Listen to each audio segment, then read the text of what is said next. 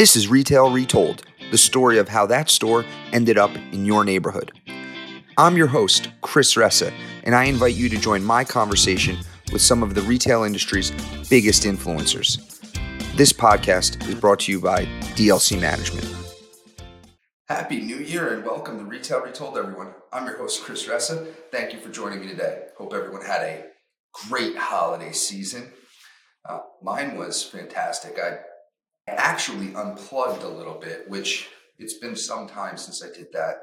Um, I got some work done. I, I actually, I probably over the week between Christmas and New Year's sent, I don't know, 125 emails.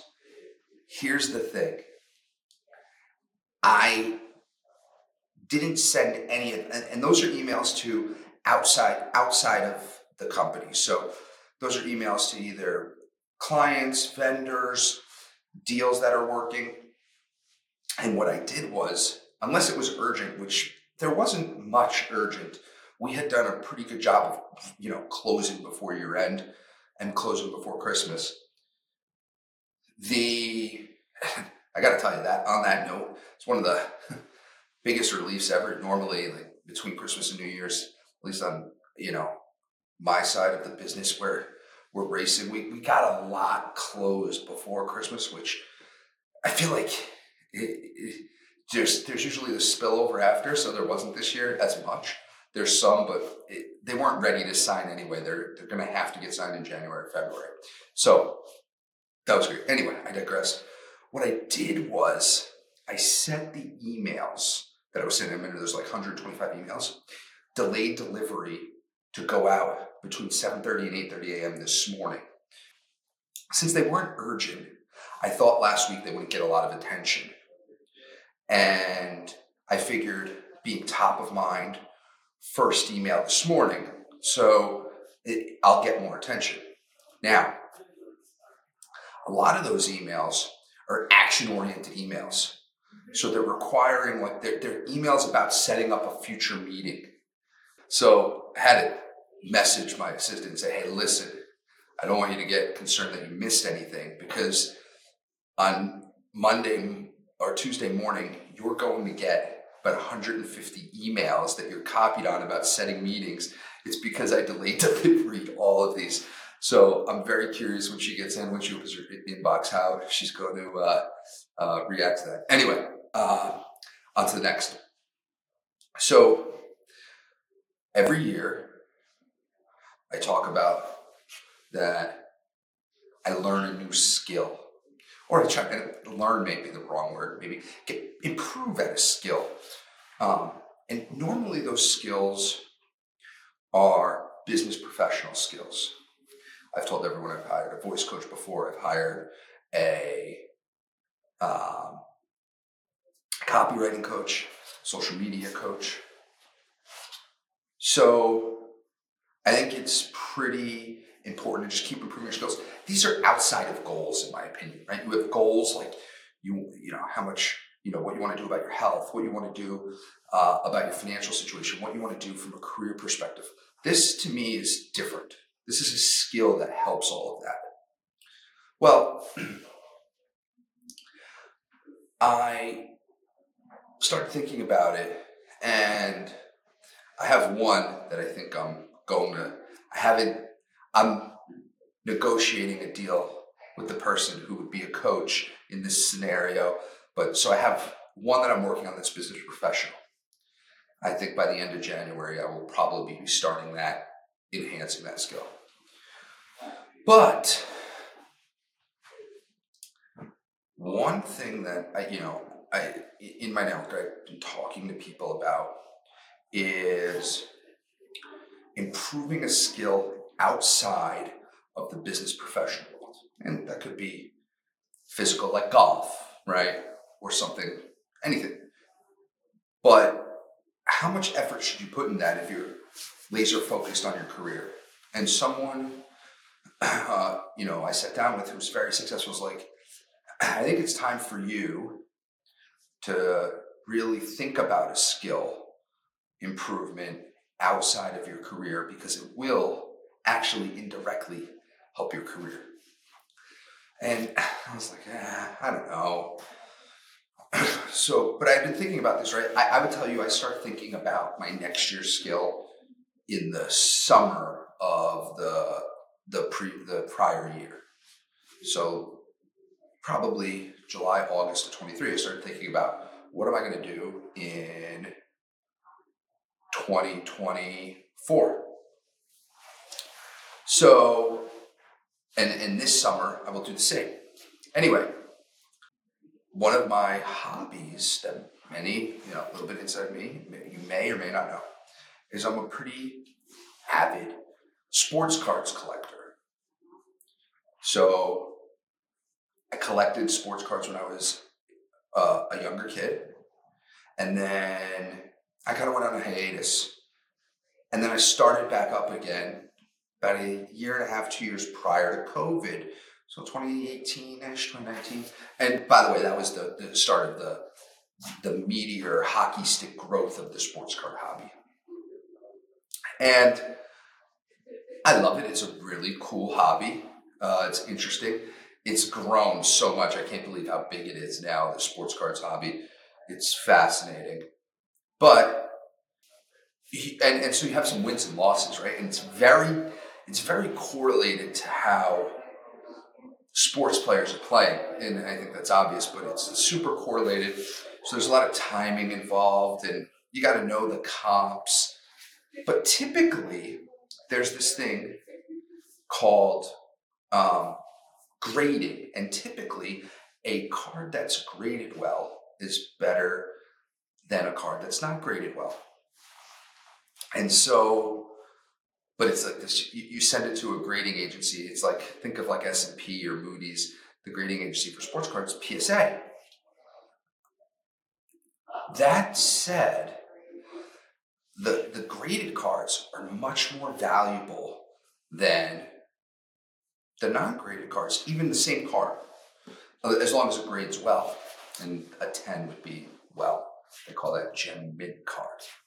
So why am I talking about sports cards? I'm talking about sports cards is because last year, at the end of last year, I signed up for a class to learn how to grade sports cards. I say learn how to grade how to how to look at a sports card and be able to have a better indication if it will grade well if you send it off. So when you're buying sports cards to really understand the condition.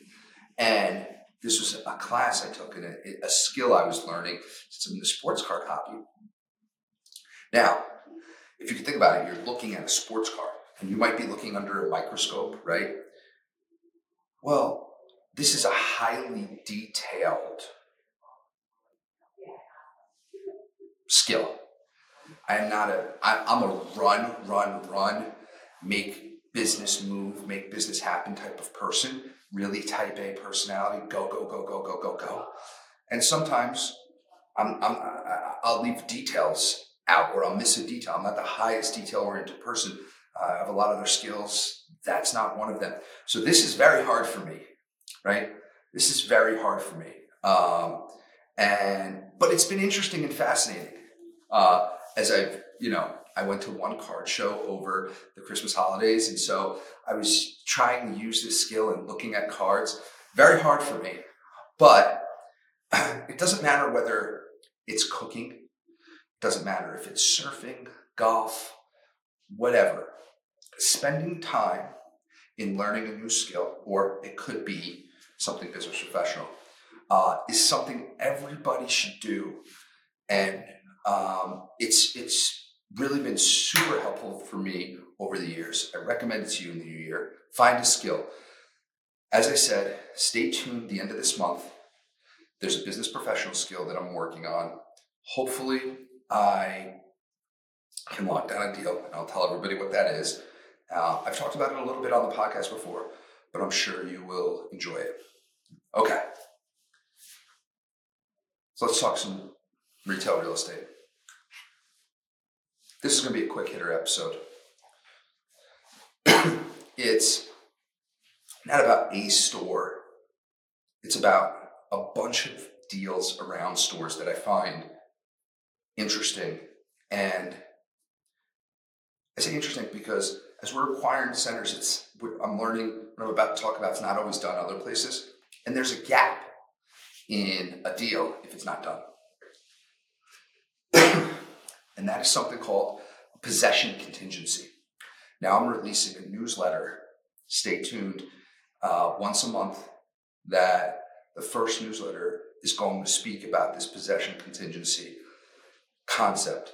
But Possession contingency is when I sign a lease with someone for space A and the deal, the lease with that person, let's call them tenant, you know, toy store, sign a lease with the toy store and for space A, but space A is occupied by someone else. So my lease with the toy store, we would put in there, is contingent on us getting possession from the existing tenant in space A. Now, let's let's back that up. That that makes sense on the surface. Now let me let me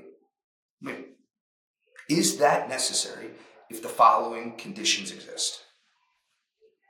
Toy store. I sign a lease with the toy store.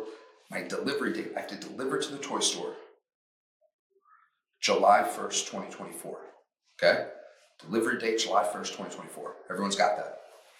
Now, existing tenant in the space. Lease expires January 31st, 2024. I am signing the lease with the toy store November 2023. So I signed the lease November 23 to deliver July 24, and there is a tenant in that space until January 31st, 2024. The question becomes do I need have a possession contingency with the toy store? Which means the following the provision would say something to the effect of this deal is contingent on the landlord getting possession from uh, the ex- existing tenant in the space within, call it 180 days from lease signing. So I sign the lease in November. I have to get possession from the tenant in the space by April, something like that. I don't have to deliver to the toy store until November anyway. So why would that be necessary? That would be necessary because everyone forgets while the person or the person's the, the, the business in the space A right now, their lease expires January 31st. But what if they don't leave? Regardless of their lease, what if they don't leave? Well, now as a landlord, I'm in a pickle, right? Because I got a tenant in space, but I've signed an agreement that gives this up this toy store the right to that space but I don't have physical possession. And that tenant probably has a holdover provision where probably they're allowed to stay month to month until I give them notice to leave. But even if I do that, what if they I give them notice to leave and they don't? They just don't. And now I have to go through the court process and evict them. I might miss my, depending on which state this is in, I could miss my November delivery date. My out with the toy store, or not out, my just to make sure everybody's on the same page is this possession contingency. And I mentioned we, we, we, we look at acquiring a lot of shopping centers where there's a tenant going into a space, and sometimes we're acquiring a shopping center where there's a tenant going into a space, and in that space is an existing tenant, and this possession contingency doesn't always exist in leases. So there, there's a gap, there's room for something to go awry. So I, I put that out there. There's going to be an enhanced uh, story about uh, a true story about this uh, going out in my newsletter uh, this week. First time newsletter. Uh, I think everyone will like it. But uh, it, and it revolves around this possession contingency. Does the landlord need it? Should the toy store get it? Isn't it good for the toy store?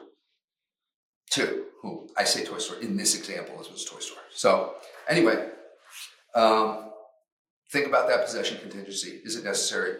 Do you do you have it in all your agreements? If not, should you? Who knows? With that, um, I hope everyone had a great new year. Pick up a new skill, everybody. It's good for you. Um, and uh, stay tuned for next week's episode of Retail Retold. Thanks, everyone. Thank you for listening to Retail Retold. If you want to share a story about a retail real estate deal that you were a part of on our show, please reach out to us at retailretold at dlcmgmt.com. This show highlights the stories behind the deals from all perspectives, so it doesn't matter if you are a retailer, broker, entrepreneur, architect, or an attorney. Also, don't forget to subscribe to Retail Retold so you don't miss out on next Thursday's episode.